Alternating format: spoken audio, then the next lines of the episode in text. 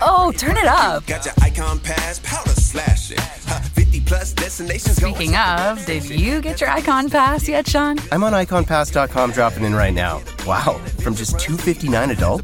Okay, done.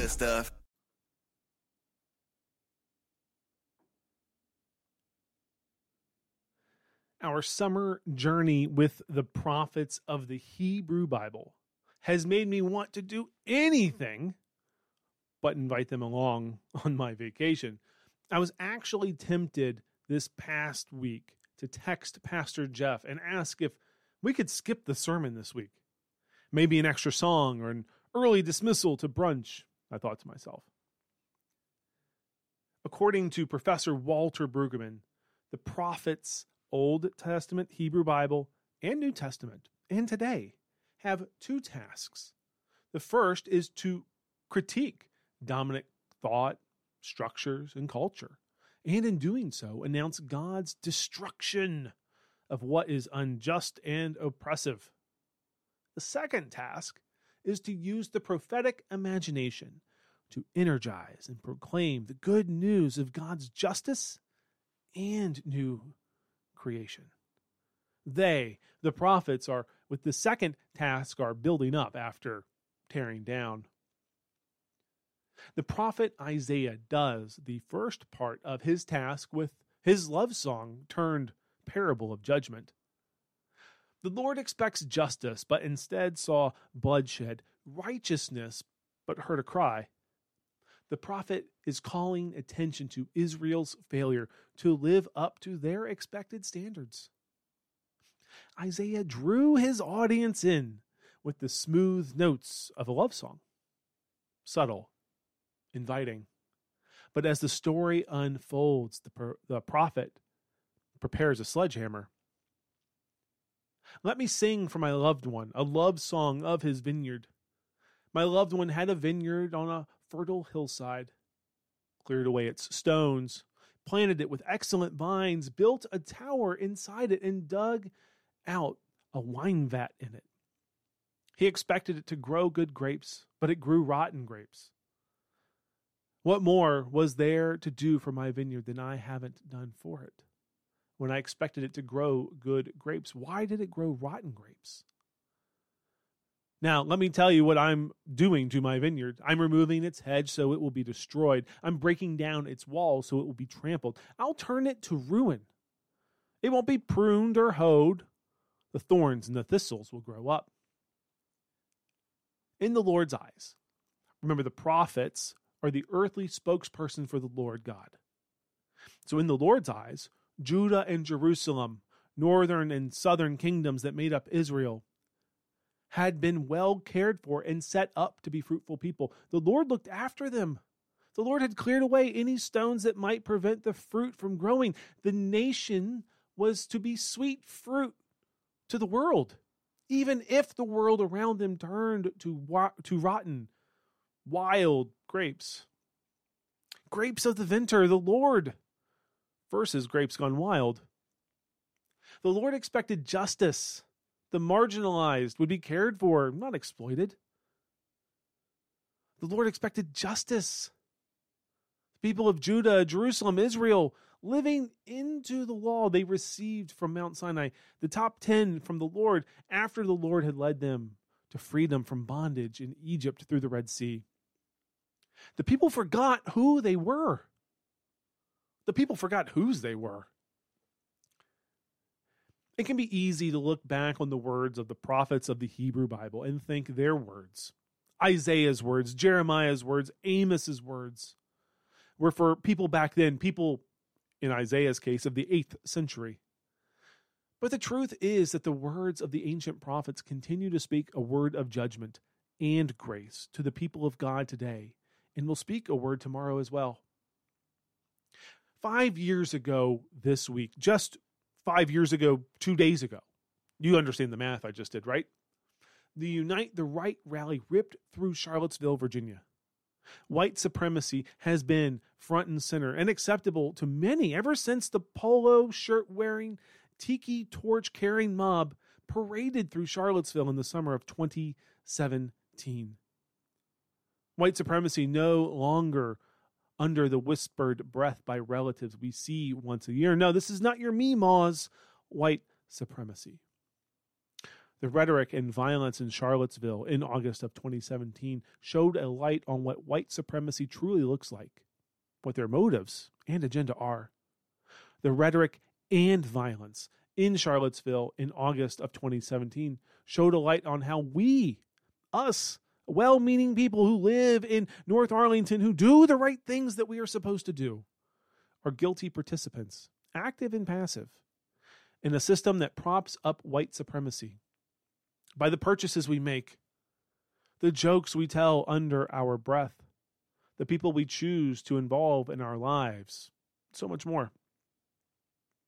In the rhetoric shouted in Charlottesville back in 2017 and in the political rhetoric shouted today, there is little focus on what the Lord would define as justice, as righteousness. Righteousness for many in Charlottesville in 2017 and still today has less to do with what the Lord expects of us and more to do with pandering to a certain political base or a certain individual. The Lord expects justice, but instead sees an idolatrous addiction to weapons of war. Righteousness, but instead sees a pro life movement that does not have the stomach to ensure a sustainable quality of life or dignity for all people. Now, I know what you're thinking.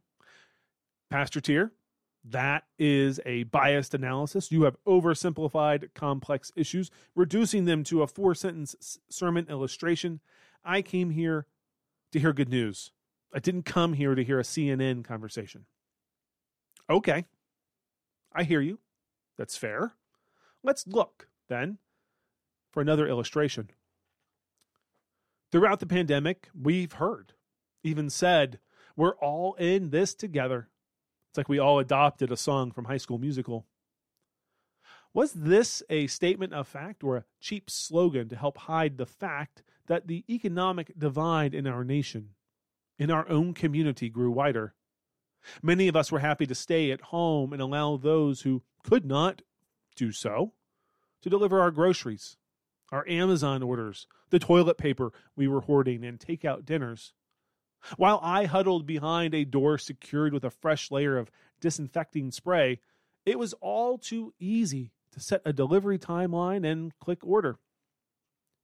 The lower middle class and low income workers of our community bore the brunt of the pandemic's economic consequences, if not the health consequences. In contrast, others grew their income and their wealth, further dividing our community pushing people out of communities because the cost required to get by, the cost required to get by here where we live today, where our church is, is getting too high. The Lord expects justice, but instead sees portions of the community exploited or forgotten. Righteousness, but instead sees neighbors forgetting one another. Parables of judgment whether from the Hebrew Bible or from the New Testament, from Jesus' own lips. These stories always feel like a smack on the nose, like a teammate launching a firm chest pass your way while you're playing basketball, but you're not ready. And instead of a quick layup, you end up with a broken nose and blood on your new sneakers. But the good, the good news in the doom and gloom of the parables of judgment is that judgment does not equal punishment. God does not tear down the walls of the vineyard and allow the beasts of the wild to trample the vineyard. Isaiah does not forget the second part of his prophetic task that is, to energize and announce good news of God's justice and new creation, the building up after tearing down. Later in the book of Isaiah, there's another story of a vineyard. Listen to these words Sing about a delightful vineyard. I, the Lord, am its guardian. Every moment I water it, night and day I guard it from attack. I am not angry, but if it yields thorns and thistles for me, I will march into battle against it. I will torch it completely. Or let them cling to me for refuge. Let them make peace with me. Let them make peace with me. In the coming days, Jacob will take up root. Israel will blossom and sprout and fill the whole world with its produce. Grace is getting the exact opposite of what we deserve.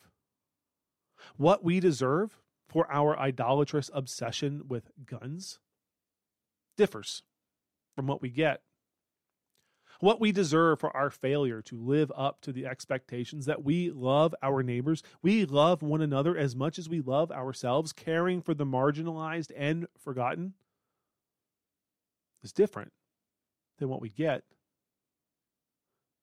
Judgment does come our way, but is followed quickly behind, if not a step ahead, is the grace of God.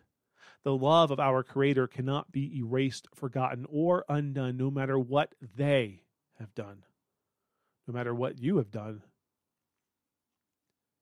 Jesus told a story about a vineyard.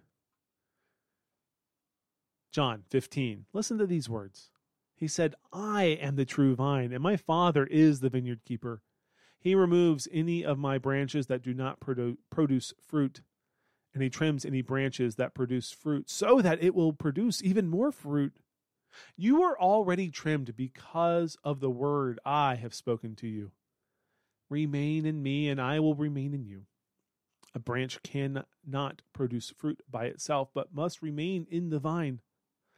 Likewise, you can't produce fruit unless you remain in me. There is nothing, absolutely nothing that can undo the fruit already produced in you. Clothed in the righteousness of Jesus Christ, new life because of the life, death, and resurrection of Christ, we have been set free from the ways we miss the expectations of God. And now we are free to seek justice, to live righteously, not because of our ability to do so. No, but rather because of Christ's righteousness, because of Christ's justice. Friends, this is not a free pass, though. This is not a free pass for discrimination, for theocracy, or to exploit our neighbors. No, this is an invitation to seek justice and righteousness in all we do, not for the sake of ourselves, but because we have been found, we have been judged, all of us, and we were found guilty when our grapes went wild. But Christ assures us that the gardener is not done with us and has not given up on us. I offer this to you in the name of the Father, Son, and Holy Spirit. Amen.